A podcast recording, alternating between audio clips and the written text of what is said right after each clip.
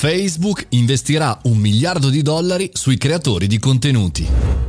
Buongiorno e bentornati al caffettino, buon venerdì, sono Mario Moroni e oggi parliamo di Facebook, ma parliamo in realtà di un atteggiamento che va avanti da un po' di tempo, atteggiamento perlomeno positivo, che sta in qualche maniera continuando a eh, protrarre Zuckerberg, perché sì, è vero, c'è qualche possibilità per i creatori di contenuti di guardare i contenuti, di crearli e quindi anche di creare un po' di budget da spendere, però insomma i guadagni erano veramente pochi. Facebook Facebook da pochissimo ha appena lanciato un'iniziativa che vale un miliardo di dollari da qui, da oggi, fino al 2022. Chiaramente tutto sarà rivolto a creatori di contenuti che eh, saranno capaci di conquistare ed ampliare le proprie community. Ci saranno dei bonus eh, per aiutare gli autori, ci saranno eh, tutta una serie di eh, operazioni tipo quelle stars, quelle che già ad oggi sono disponibili per tutti questi mesi. Soprattutto eh, grazie agli investimenti pubblicitari che verranno inseriti nelle dirette, nei contenuti, eccetera. Riguarderà Facebook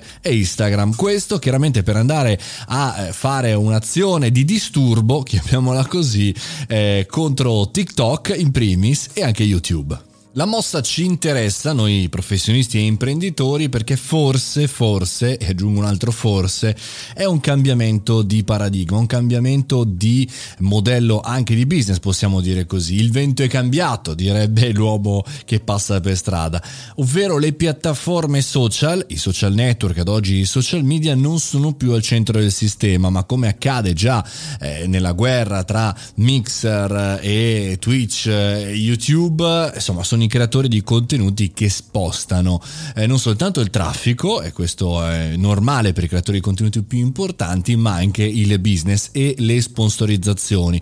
Per cui, insomma, detto tra di noi, se Facebook non ti dà un quattrino, tu utente ti sposti in un'altra parte perché c'è il tuo creatore di contenuti che ti dà eh, tanti contenuti interessanti e così via. In realtà questo, come detto, è già eh, da un po' sul mercato per il contenuto di intrattenimento, ma sta cominciando ad arrivare con tutto tutto il resto eh, dei contenuti, per esempio per contenuti eh, educational, per le infotainment, per le news, insomma tutto un mondo che sta effettivamente cambiando. È una rivoluzione? No, vedremo con chiaramente i risultati. Quando sono stati lanciati i primi strumenti di monetizzazione su Facebook sono stati, ahimè, purtroppo un grosso fallimento, per cui staremo a vedere se verranno utilizzati, se ci saranno investitori pubblicitari adeguati e se in qualche maniera questo inserimento pubblicitario all'interno di un social che di per sé è abbastanza, abbastanza pieno di contenuti non allontani degli utenti eh, da altre parti. Io mino sempre il punto del modello di business dell'advertising, cioè la pubblicità nel 2021 può essere sconfitta. Chiaramente come? Mettendo gli abbonamenti sui social, ma so che